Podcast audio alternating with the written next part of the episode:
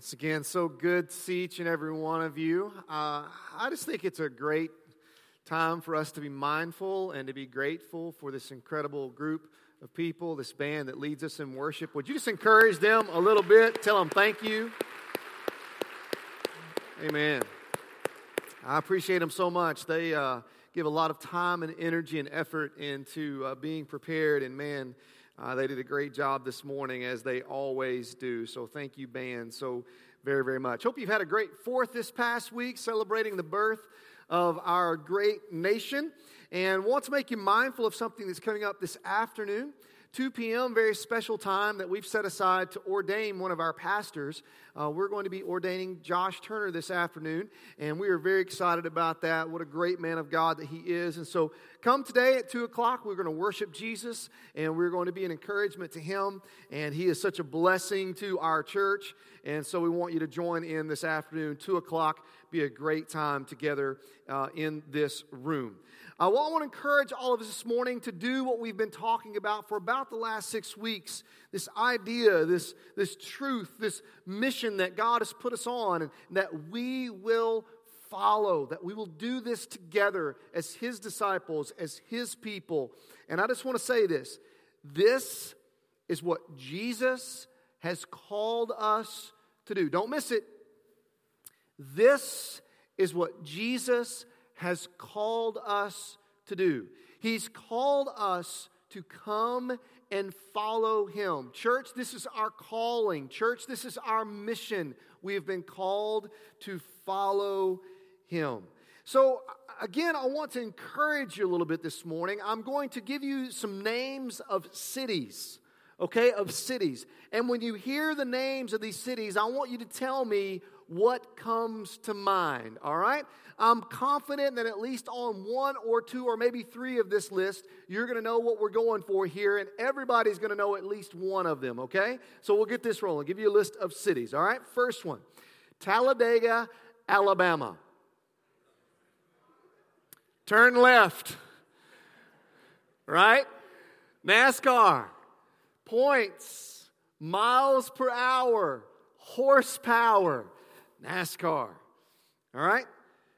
Waco, Texas. In one word, shiplap. Silos, Magnolia, all that stuff. Chip and Joanna. Some of you have read their book. I haven't, but I've heard it's good, so there you go. How about this one? Bristol, Connecticut. Dun-dun-dun. Now, the rednecks in the room said NASCAR one more time, right? But in case you didn't know, that's where ESPN is based, and that's where the hub comes from. All those sports that flow out, all the sports news that flows out of there. Now, listen, Orlando, Florida. Somebody said NASCAR again. Issues, bro, issues. Orlando, Florida. Somebody already said the real answer here, you know. It's a small world after all. Now, that's stuck in your head for the rest of the day, all right? Disney, Mickey, man, Orlando, woo. How about this one? Tatooine. Some of you in the room really appreciate that right now. Some of you are like, what? Let me give you a hint. Luke. I am your father. All right? Star Wars. This is a hub of where Luke and Anakin were influenced greatly on that planet. All right? If you need more help, you can look it up on Wikipedia. All right? That's real. All right. Somebody thinks I just made that up. No, I didn't make that up. That's real. All right. How about this one? Augusta, Georgia. Green Jacket, the Masters, a tradition unlike any other. All right. Fayetteville, Arkansas? Oh, no. I'm not going to utter the two words, woo pig, because you'll finish it, right? All right. Right. That's where, you know, a team called the Razorbacks play. And how many of you are already, like, listening, like, to Hog Radio every single day about football coming up? Are you already, like, tuning in, talking about what will happen, you know? All that? Yeah, some of you. Some of you are like, we'll wait till halfway to the season whether I want to do that or not, right? Cooperstown, PA. Yeah, RBIs, home runs, strikeouts, baseball Hall of Fame, America's pastime. How about this one? Canton, Ohio. Ah, yeah, there we go. NFL Hall of Fame. We're talking about sacks, and we're talking about touchdowns and receiving yards. Talking about grit and determination. And yes, I have heard there is a place called Canton in Texas. Right? Is that correct? I don't know. I've never been there. I hear they sell fleas or something. I don't know. So I'll be honest, that's where the list is going to end. Ladies, I know that list had more to do with probably guy stuff than lady stuff, but I took a poll among ladies, and like all I got was Waco. That's all I got. So I don't know, the mall. What do you want? I don't know. Like, if you can give me another place, that would be really, really helpful. Here's the point of me sharing all those names of those cities, and we could keep the list going of places that you're interested in, and it caused things to trigger for you. Here's the reason why we give those. They represent so much more than just a place, right? When you hear that place that's connected to that event or that thing that you're into, your mind kind of lights up. And you start thinking about details, and you start thinking about stats, and you start thinking about trends, and you start thinking about all of this information that you have just gorged yourself on because you can't get enough of it, right? You're into it, and you're into it big time. Why? Because you love it. Why? Because you're passionate about it. You just can't get enough of it, so we study it. I mean, seriously, there are some things that we just have immersed ourselves into. Cade and I, we went to the Travelers ball game not long ago, and it was a pretty kind of misty, rainy evening, and we had really good seats behind home plate, and a guy about 3 or 4 rows ahead of us, even in the misty rain, kind of had his piece of plastic pulled up over his laptop. He had his laptop on his lap, right, while the game was going on, and Cade said, what's that guy doing? I said, he's keeping a stat on every single thing that's happening during the game. And he was like, whoa. Right? He was into it, right? And some of you are into things big time. You study it. You apply yourself to it. You find yourself imitating it. It's become a way of life for you. Now, here's the encouragement in all of that. That shows me and that shows you that we have what it takes to be a disciple of Jesus. Because what many of us are doing with these things, and it's not necessarily bad, I'm saying it's all fine and it's all well, it's all good, is we are applying ourselves to something that we are passionate about. We are turning on our eyes and our brains and our bodies and everything else that we can put into being a part of what we are passionate about. And guess what? That's what Jesus is calling me to, and that's what Jesus is calling you to when he calls you to be his disciple, when he calls you to be his follower, to study him, to apply what he teaches, and to follow him. Speaking of studying, speaking of applying, speaking of something becoming a way of life, check out John chapter 8, verse number 31 and verse number 32. John chapter 8, verse 31 and 32. And if you need a Bible, there will be one somewhere near you in the seat in front of you underneath there. Go ahead and grab that. That'll be on page 890. And you can check out John chapter 8, verse 31 and verse 32. And I'll give you a moment to pull that up. Because what we're about to do right now is we're about to study and hopefully apply and hopefully immerse ourselves into the teachings of Jesus. You're capable of doing this. It's how God wired you up. He wired you up with the capability of following him. Okay? John chapter 8, verse number 31. I want to say this as well before we read that passage of Scripture. Everything that we've been talking about over this last several weeks, and if you missed a week or two, jump online, get on the app, and listen. Not because everything that we taught was just, woohoo, so good, Kyle taught it. That's not the point. That's not the encouragement that I'm giving you. But all these truths are fundamental in our following of Jesus. And last week we began to talk heavily about how we've got to get into the Word of God if we're going to be a follower of Jesus. And so really what I want to do is just take last week and go a little bit further with it, encourage you a little bit more to understand how important it is for you and I to be a follower of Jesus, to get into the Word of God. So John chapter 8, verse 31. Jesus said to the people who believed in him. So Jesus is talking to people that are believers. They said, you know what? We think you are who you say you are. You're different than everybody else. You're not just some stereotypical religious leader. You're not just another guy. We believe that you're the Son of God. We believe that you're the Savior. We believe that you're the one that has come to rescue us. We're trusting you. We're believing in you. We're depending upon you. And so he's speaking to that group of people. And so Jesus is speaking to us this morning. And he says to the people who believed in him, he says, you are truly my disciples if you remain faithful to my teachings. Now, we're going to talk about this even more next week, but I want you to understand, if you look at the teachings of Jesus, you will find that when Jesus calls you to believe in him, he also calls you to follow him. And I think a lot of times we try to separate it. And we try to say, well, I believed in Jesus on this date 20 years ago, and I don't know, I'm still thinking about whether I'm going to follow him or not. I want you to understand, when Jesus calls you to believe in him, he's calling you to believe in him to the point that you're willing to follow him. If you're not believing him to the point that you will follow him, I don't know that you're believing in him with your whole heart. May that challenge you however it needs to. Jesus says, I want you to come follow me. You want to believe in me? Great. Come follow me. Come follow me. In fact, as you open the scriptures and you read, there are a lot of people that said, yeah, we believe in you. And when Jesus made it clear to them, okay, now follow me, you'll read scripture where actually a lot of those people decided, you know what, I think I'm going to go back home now.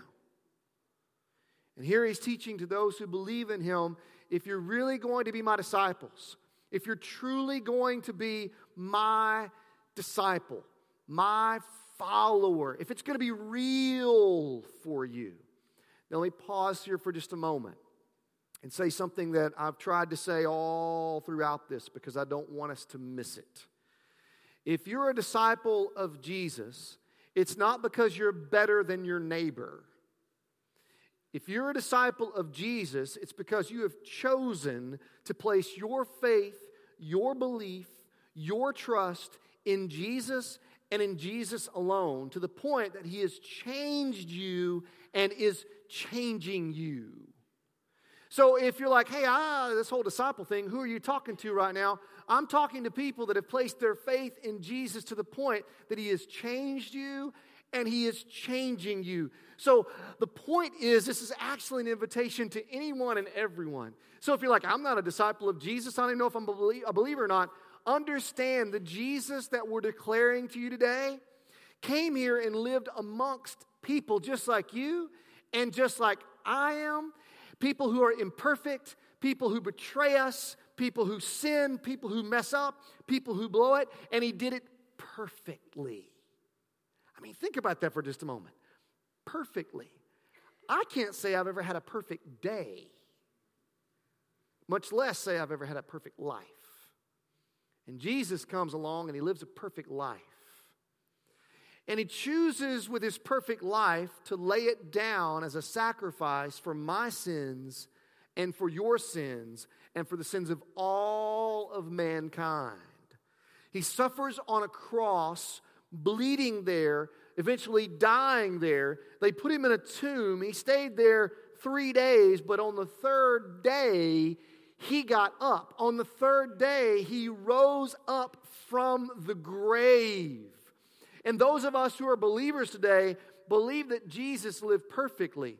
We believe that he died for our sins, and we believe that he came back from the dead, and we believe it to the place that we've given him all of ourselves. He has changed us, and he is changing us. And that's because of how good he is. So if I'm a disciple of Jesus today, it's because of Jesus. If you're a disciple of Jesus today, it's because of Jesus. And Jesus wants to change anyone and everyone that will come to him in faith, willing to allow him to change them.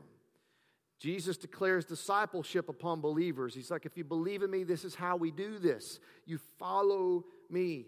Choosing to believe in Jesus is literally choosing to follow him. We continue to show our faith in Jesus by following him, by being faithful to his teachings. Here's the sum of what all of Jesus taught. Let me give you some things that he did teach and give you the sum of all of it. He spoke words like, I am the bread of life. This is the teaching of Jesus. It comes from John chapter 6. He went on to say, I am the light of the world. John chapter 8. He went on to say, I am not of this world. John chapter 8 once again. He went on in his teachings to say, I am the good shepherd. John chapter 10. He went on in his teachings to say, I am in the Father, once again in John chapter 10. And then in John chapter 11, he declares, I am the resurrection and the life. When you take all of the teachings of Jesus and you put them together, guess what the sum of all of them are? Guess what the focus of all the teachings of Jesus are? Jesus, listen to this, Jesus himself. Why would Jesus talk about himself all the time? Because he understood who he was. He understood that he was the Savior. He understood that he was the Son of God. He understood that he was my only hope and your only hope. And so he's constantly pointing you to himself. You don't need me and I don't need you in the context of a Savior. We need Jesus. He is our Savior. And so he teaches us again and again and again and again about himself.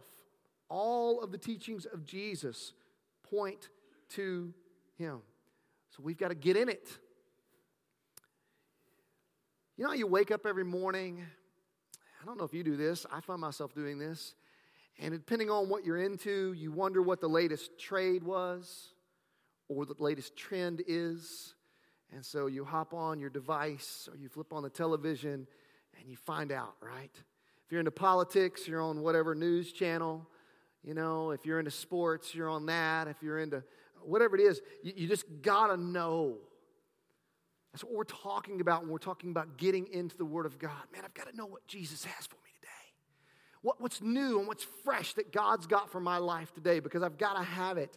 I want it. Again, verse 31, it says, Jesus said to the people who believed in him, you are truly my disciples if you remain faithful to my teachings. And then verse 12, what great, grand, awesome, wonderful news. He says, and you will know the truth, and the truth will set you free. Did you hear what he just declared? Hey, get into me, get into my teachings, be faithful to my teachings, follow me. In that, you're going to experience truth. By the way, truth defined according to Scripture is Jesus himself. And he says, as you experience me, you're going to experience freedom. I'm not going to try to bind you up with rules. I'm going to try to free you from everything that enslaves you today. Free me from what? Free me from sin. I don't know about you, but I've got a problem, and its name is sin. And Jesus is like, I want to free you from it. He wants to free you from your sin. He wants to free you from your shame. He wants to free you from your guilt. He wants to free you from your addiction. He wants to free you from your enslavement to habits. He wants to free you from your selfishness. He wants to free you from your pride. He wants to free you from your anger. This is the teachings of Jesus. He wants to free you of what enslaves you and binds you up. He wants to invite you into real, true living. These teachings of Jesus. It's what Jesus gives us, his followers, his church. So the big idea, you'll find it in your notes. You can fill it in. A disciple is someone who is constantly getting into and obeying the teachings of Jesus. I'll repeat that for you.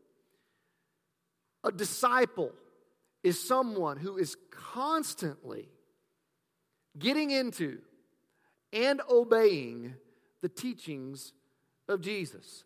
Show me a true disciple of Jesus, and I'll show you someone who is constantly getting into the teachings of Jesus. The only way that you can follow Jesus is to know the way of Jesus, and the only way that you and I can be sure that we know the way of Jesus is to get into the Word, to get into the teachings of Jesus. So if you want to be a disciple, if you want to answer this call that Jesus has placed on your life, We need to do what John chapter 8 verse 31 says. If you are truly my disciples, you remain faithful to my teaching. So I've got to constantly be getting into it and be obeying the teachings of Jesus. Life-giving, freeing, liberating teachings. Okay, I want to get in it. I'm hearing this, and I'm kind of getting this. And this is what I found, and this has been fun for me, and I hope it hasn't frustrated you. That hasn't been the intent at all. But I've heard so many of you over the last several weeks. A lot of cool things have been happening. I'd love to share all the things that I've heard from you. But I've heard from several people like, you kind of got us here, and I really wanted to go just one step further. What I hope that is not me frustrating you. I hope what that is your longing and anticipation and desire for what God has for you. And here's what I'm telling you. If you really want all God's got for you, if you really want to follow Jesus, if you really want His plan for your life, you've got to constantly get into the Word of God and obey the teachings of Jesus. It's just what has to happen. Last week gave you some ideas, some tools, if you will, to simply start getting into the Word of God. And I want to take a few moments this morning and give you a few more just to encourage you to do just that, to get into the Word of God. Why? Because if you're truly a disciple of Jesus, you'll get in it, you'll remain faithful to it, and He will change your life by freeing you. We want you to get into the Word of God regularly. We want you to get into the Word of God passionately. I want the Word of God to be what it is. The Word of God is alive. Everybody say alive. The Word of God is alive. It's living. It's breathing. It is God speaking to you. It is God speaking to me. And as you open the Word of God, I want you to understand that it's the story of God. It's the story of this grand, wonderful God who loves people. And the hero of the story, his name is Jesus. So I just want you to know that whether you're in the Old Testament, you know, like Genesis, Exodus, Leviticus, some of those books that if you read them, you kind of, your head spins just a little bit. I'll be with you on that. I'll agree with you on that. Like there's just some stuff in there. It's like, whoa. But here's what I want to tell you. If you will begin to understand and grasp that from the beginning of Genesis all the way through the Old Testament into the New Testament, over into Revelation, into the end of the book, if you will. Every single page is about the hero of the story, and his name is Jesus. You can find him in the beginning of the book, you can find him in the middle of the book, and you can find him in the end of the book. Why? Because Jesus is the beginning and the end. He is the author and finisher of our faith. He is the one that has come to rescue us. He came to rescue us. He came to rescue the people before us. He came to rescue the people in the Old Testament. Jesus is the hero of the story. And here's the amazing part. Amen. Celebrate Jesus. Amen. Here's the amazing part. God is inviting me and is inviting you into the story. Wow. Like, we actually have an opportunity to play a role in the grand story of God. When Jesus calls you to believe in Him, when Jesus calls you to follow Him, He's inviting you into the story. He's inviting you into the story. And I can think about so many people in my life that I just see how God used them in the story of God. The impact they've had on me and the impact that they've had on others, and how they got what the Word of God was all about, and they got what the call of God was all about, and how they've used their lives for the honor and glory of God. And as a result, a lot more people are now in the story of God because of those people understanding their part in the story of God. Do you understand? God is inviting Holland Chapel into His story.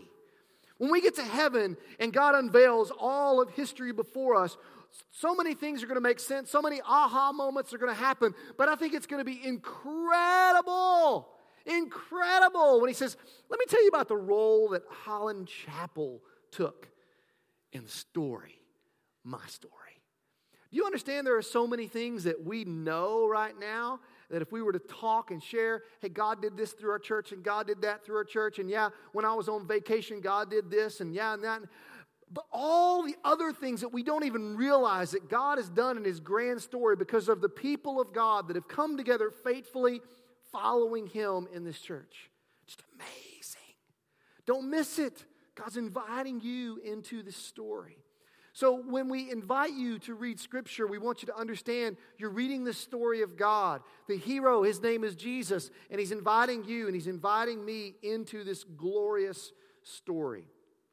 So I want to give you now some practical things that you can use to be looking for when you read Scripture. It's not the only way to approach Scripture. There's all kinds of great ways to approach the Scripture. Again, I just want to encourage you. Remember, it's the story of God. The hero's name is Jesus, and He's inviting you into the story. But I want to give you something. If you alliterate it, it comes out as specs. You'll see it on your notes, and I want to give you some things that you can use to consider and to look for when you're reading Scripture, okay? First thing we want you to look for, one of the things we want you to look for when you're reading Scripture are sins to confess, okay? That's the first thing on there, sins to confess. Here's what I know. If you're wondering whether what you're doing is right or wrong, read the Word of God and God will tell you. He will. You ever have one of those moments like, whoa, I didn't know that was in there. And God makes it just explicitly clear what I'm doing right now is wrong. And I believe that God is faithful enough to make the black and white stuff clear. I'm even convinced that through the Holy Spirit and through the Word of God, He can make the gray stuff clear too. Like, should I or shouldn't I? Well, I can't really find a clear commandment on whether I should or shouldn't. I promise you, if you stay in the Word of God, He'll start speaking into so many areas of your life. He'll definitely speak into the ways that are sin. Why does God talk about sin so much? Why? Because sin destroys you. And God loves you. And God knows that if you just keep beating your head up against the wall called sin, you're going to break your skull one of these days. That sounds kind of explicit, but I'm telling you that's what's going to happen. And it's going to destroy you. And so God talks about sin a lot because He cares about you. I mean, when you're bringing up your kids, do you correct them a lot? Sometimes it seems like all the time, doesn't it? Why? Because you want what's best for them. You're like, oh, don't do that. Ah. And it's not so much about them breaking your rules as it is about them potentially destroying their lives, right? And you recognize this, so you teach them, and you teach them, and you teach them, and you teach. Why do you teach them? Because you love them. A loving parent teaches their children. God loves you, so He teaches you. Over and over again. So be paying attention for sins to confess. And if you have sin, the teachings of Jesus will point them out. What I encourage you to do is to confess them, to repent of them, to turn from them, and turn to Jesus. The second thing that I'll encourage you to look for when you're reading Scripture is promises to claim. Promises to claim. Man, God says so many good things that He speaks over us and says, this is what's going to happen. He makes promise after promise. But if you're not in the Word of God, you're not aware of those promises. Guess what those promises bring? They bring hope. If you don't get into the Word of God, don't unpack the promises of God, therefore claim the promises of God, you're leaving unopened hope on the table. Some of you right now are desperate for hope. You got relationships that are just... you don't know what's going to happen. You got job stuff going on. You got financial stuff going on. You got health stuff going on. You got all kinds of stuff going on in your life right now. And what you need right now is something that is settled and something that is firm and something that you can rest upon. You can rest in the promises of God. Open the Word of God. Open the Word of God. Look for His promises and claim them. The next part here is examples to follow or avoid. Now, why do you always say avoid? Well, examples to follow or avoid.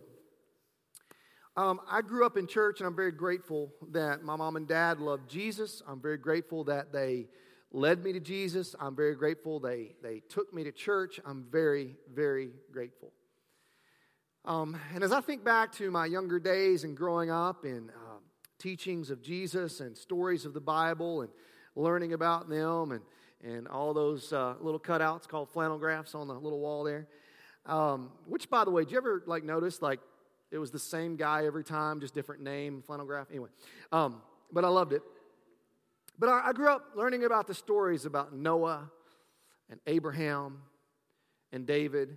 And you think about David, that's one of my favorite stories, like David and Goliath, right? I mean, how much cooler of a story can you come up with than David and Goliath?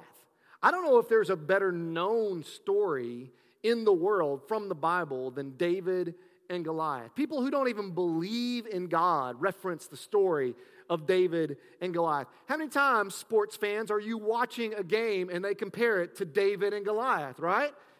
And you know that announcer doesn't believe in Jesus because, you just know who they are. And you're like, man, that didn't even make sense. Or some coach will get up there and you kind of know his story. And you're like, I don't see any Jesus in him. And he'll talk about, well, we were kind of David and they were kind of Goliath and we took him out. Or he'll get up on his, little pedestal and make the David and Goliath speech, right? Hit him high, hit him low, go, go, go. But listen, David and Goliath, incredible story. Noah building the ark, incredible story. Somebody was sharing with me this morning how they just came back from, is it Kentucky where they've built kind of this replica? Is that where it's at? Of the ark, and I hear it's really incredible. It's amazing, and you read that story, you're like, wow, Noah did that. You read stories about Abraham and his faith. There's this story about Abraham where God gave him a son finally after 100 years, and then God, after he grows up, says, hey, I want you to take your son. I want you to sacrifice him, and Abraham takes him up, and he's ready to sacrifice him, and God says, nope, don't do it, and Abraham showed all kinds of faith and believing God, and God spared his son, sent forth a rescue, just like he does for me and just like he does for you. By the way, that little ram caught in the thicket, if you know anything about the story, there's Jesus in the Old Testament for you. God always sends a rescuer. But then I grew up and I started reading about David. And you know what I found out? He gives some good examples. And I'm here to tell you, if you read the story of David, you're going to figure out he gives some really, really bad examples as well. You read the story of Noah. Man, great example. And you go, oh, wait a minute. Here's the rest of the story. Don't do that. Here's the thing. David's not the hero of the Bible. Noah's not the hero of the story. Jesus is. And so what I know is David needed Jesus. Noah needed Jesus. Abraham needed Jesus. Guess who else needs Jesus? This guy. This guy. Imperfect, impure, blow it. Sometimes I have great moments. Sometimes I blow it just horribly. And yet Jesus steps in and does what? Saves the day. Rescues me. That's who he is. He's a rescuer. So sometimes we find examples to follow. Sometimes we find examples to avoid, but one thing you know for sure, if you're looking at Jesus, he is always an example to follow. Next one, commands to obey. Commands to obey. Well, this is the part I don't like because this is where God starts giving me rules and what I can do and what I can't do, and I really like making my own choices. I really like doing my own thing. Now, we don't say this out loud because we go to church, right? I mean, the people that say that out loud are people that don't show up on Sundays, right? But if we're honest, our lives reveal many times that we really don't want anything to do with the commands of God. Now, we might get riled up saying we want the Ten Commandments, out there in front of the government building, and I'm all for that. But do we really want them in our hearts, and do we really want them in our lives? And by the way, God doesn't stop at 10. But I think we'd do pretty good if we just kind of focused on the 10. You know what I'm saying? It'd be a pretty good start. I think we'd be a lot better off forget society. I think we'd be a lot better off in Christianity if we just say, okay, God said do this, we're gonna do it. Listen, God is not trying to take from you fun and festivity and joy and freedom. In fact, he's doing just the opposite when he gives you his commands. He's trying to give you joy. He's trying to give you freedom. He's like, man, if you do this, things will go well with you. It's just the way you need to function in life. Commands to obey. So if you're ever wondering, what should I do? Get in the Word of God and God will make it clear. If somebody offends you, ever had anybody offend you? Anybody have anybody offend them this last week? Some of you slept all week, didn't get up. I'm raising my hand. I had people that offended me this week. I did. Okay? The rest of you probably did too. You're just like, I don't raise my hand very much, right? What am I supposed to do when somebody offends me? Get mad? Give them a nice gesture? Oh, no, I wouldn't do that. I know you wouldn't because you're a Christian. But would you go tell somebody else and gripe and complain to them? And yet, Jesus gives us very explicit commands as to what we're supposed to do when someone offends us. It's in Matthew chapter 18, by the way. What if we just started taking seriously the teachings of Jesus? We'd find ourselves being followers. We'd find ourselves applying. We'd find ourselves living. We'd find ourselves being in His plan. Last thing I'll encourage you to look for are statements of significance. Statements of significance. In other words, when you're reading the Scripture, again, I'll say what I said last week. If you're kind of new to Scripture, I'd encourage you to go to a couple different places. You can start anywhere you want to. There's no bad place to go. But if you've never really read the Scripture, I'd encourage you to start in John chapter 1. That's the place I'd encourage you to start, John chapter 1, and read through the story, the Gospel of John. Another great place that I would encourage you to go is the book of Proverbs. There's 31 Proverbs. Just so happens to be 31 days in most months of the year, and so you can read one of those a day, great principles for life. But statements of significance, what do we mean by that? When you're reading, what jumps off at the page at you? What jumps off the page when you're reading John chapter 4, verse 12? What jumps off the page at you when you're in your daily Bible study? Here's what I have come to understand and learn over time is that I can read the same passage of Scripture over and over again, and maybe last year this is what jumped off the page at me, and this year I'm reading that same passage of Scripture and something else is jumping off the page at me today. You ever had that happen? I mean, like you look at John 3:16. You ever read that and memorized that? And well, sure, but there's times you look at it and you're like, you know what, I never even thought about that before, and I've memorized that and read that, and my goodness, that's what, God's got something fresh for you all the time. You can read the same thing again, and God's still got something fresh for you because God's Word is alive. Everybody say alive. It's alive. It's alive. Statements of significance. Some other things I'll say about these statements of significance in the Word of God. Not only are they alive, they never grow old or weary or outdated. I'm going to repeat that because that's like a really good amen spot right there. They never grow old, weary, or outdated. If you're like above 52, I say a loud amen on that one because this isn't about... The Word of God never grows old, weary, or outdated. Amen. Y'all believe that, don't you? Now, if you're young, you're a millennial. The Word of God never grows weary or outdated. Come on, millennials. It's true for me, and it's true for you. It was true for my grandpa, and it's going to be true for my grandkids. And all God's people said, this is really good preaching right now. Because we're declaring the truth of the Word of God. This isn't a firm Kyle moment. This is a firm truth moment. This is what we believe. This is what we buy into. This is what we say is our rule of faith and practice in our church, in our homes, in our lives. This right here. And if you're not in it, you can't live it. And Jesus says, come follow me. And if you're truly my disciples, you'll be faithful to my teachings. A disciple is someone who's constantly getting into and obeying the teachings of Jesus. Speaking of things that don't get old, I'm setting this one up on a tee for you. All right, this is the fastball for you. This is as good as it gets, church. Okay, you see how I'm setting you up right there. I don't have to come back later and say, "Come on now, say amen to that one." I'm saying beforehand, you need to say amen to what I'm about to say. All right. Speaking of not growing old, not growing weary, not growing outdated, the glorious truth that Jesus lived perfectly, died for our sins on the cross, and He rose up from the grave. Yeah. That doesn't get old. That doesn't get outdated. That does not get weary. That is what it is all about. His name is Jesus.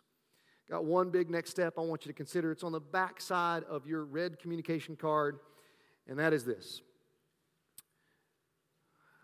I want to encourage you to take this next step, to get in and obey the teachings of Jesus. To get in and obey the teachings of Jesus. Don't just read the Bible to put in your time. Get into the Word of God so you can obey the teachings of Jesus. Get in it. Immerse yourself in it. Apply it. Study it. Get just consumed with it. Have conversations about it. Let it start shaping your marriage. Let it start shaping your parenting. Let it start shaping your friendships and the way you go about interrelating with other people. Let it start shaping the way you come to church to worship and how you leave church worshiping. Let it shape the way that you make decisions. Let it transform your life. Jesus, the one who lived, the one who died, the one who rose again, said, "Get into my teachings." See the authority that carries? The resurrected Savior saying, "Get into it. Absorb it. Obey it. It will transform your life." I just want to say this to make this really, really clear, really, really plain. Jesus is inviting you. Jesus is inviting me to together follow him. If you've never come to the place where you have understood that Jesus lived for you, died for you, rose again, and that you've placed your faith and your trust and your life in his hands, he's inviting you to follow him. He will change your life, and he will continue to change your life. Those of us that have said, "I believe in Jesus," understand with that call to believe, he is calling us to follow. May we, the living church of God, find ourselves following Jesus together. Let's pray.